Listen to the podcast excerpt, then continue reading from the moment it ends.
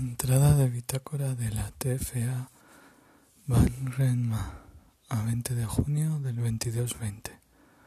Oficial de nave Hans Elizondo.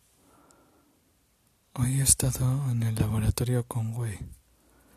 Me ha pedido que le ayudase en algunos experimentos de contenido clasificado de los que no entiendo mucho.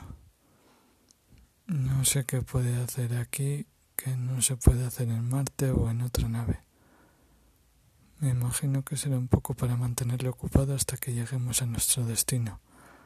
Todo el tiempo que voy esté cruzado de brazos es dinero que está desperdiciando la TFA. Fin de entrada.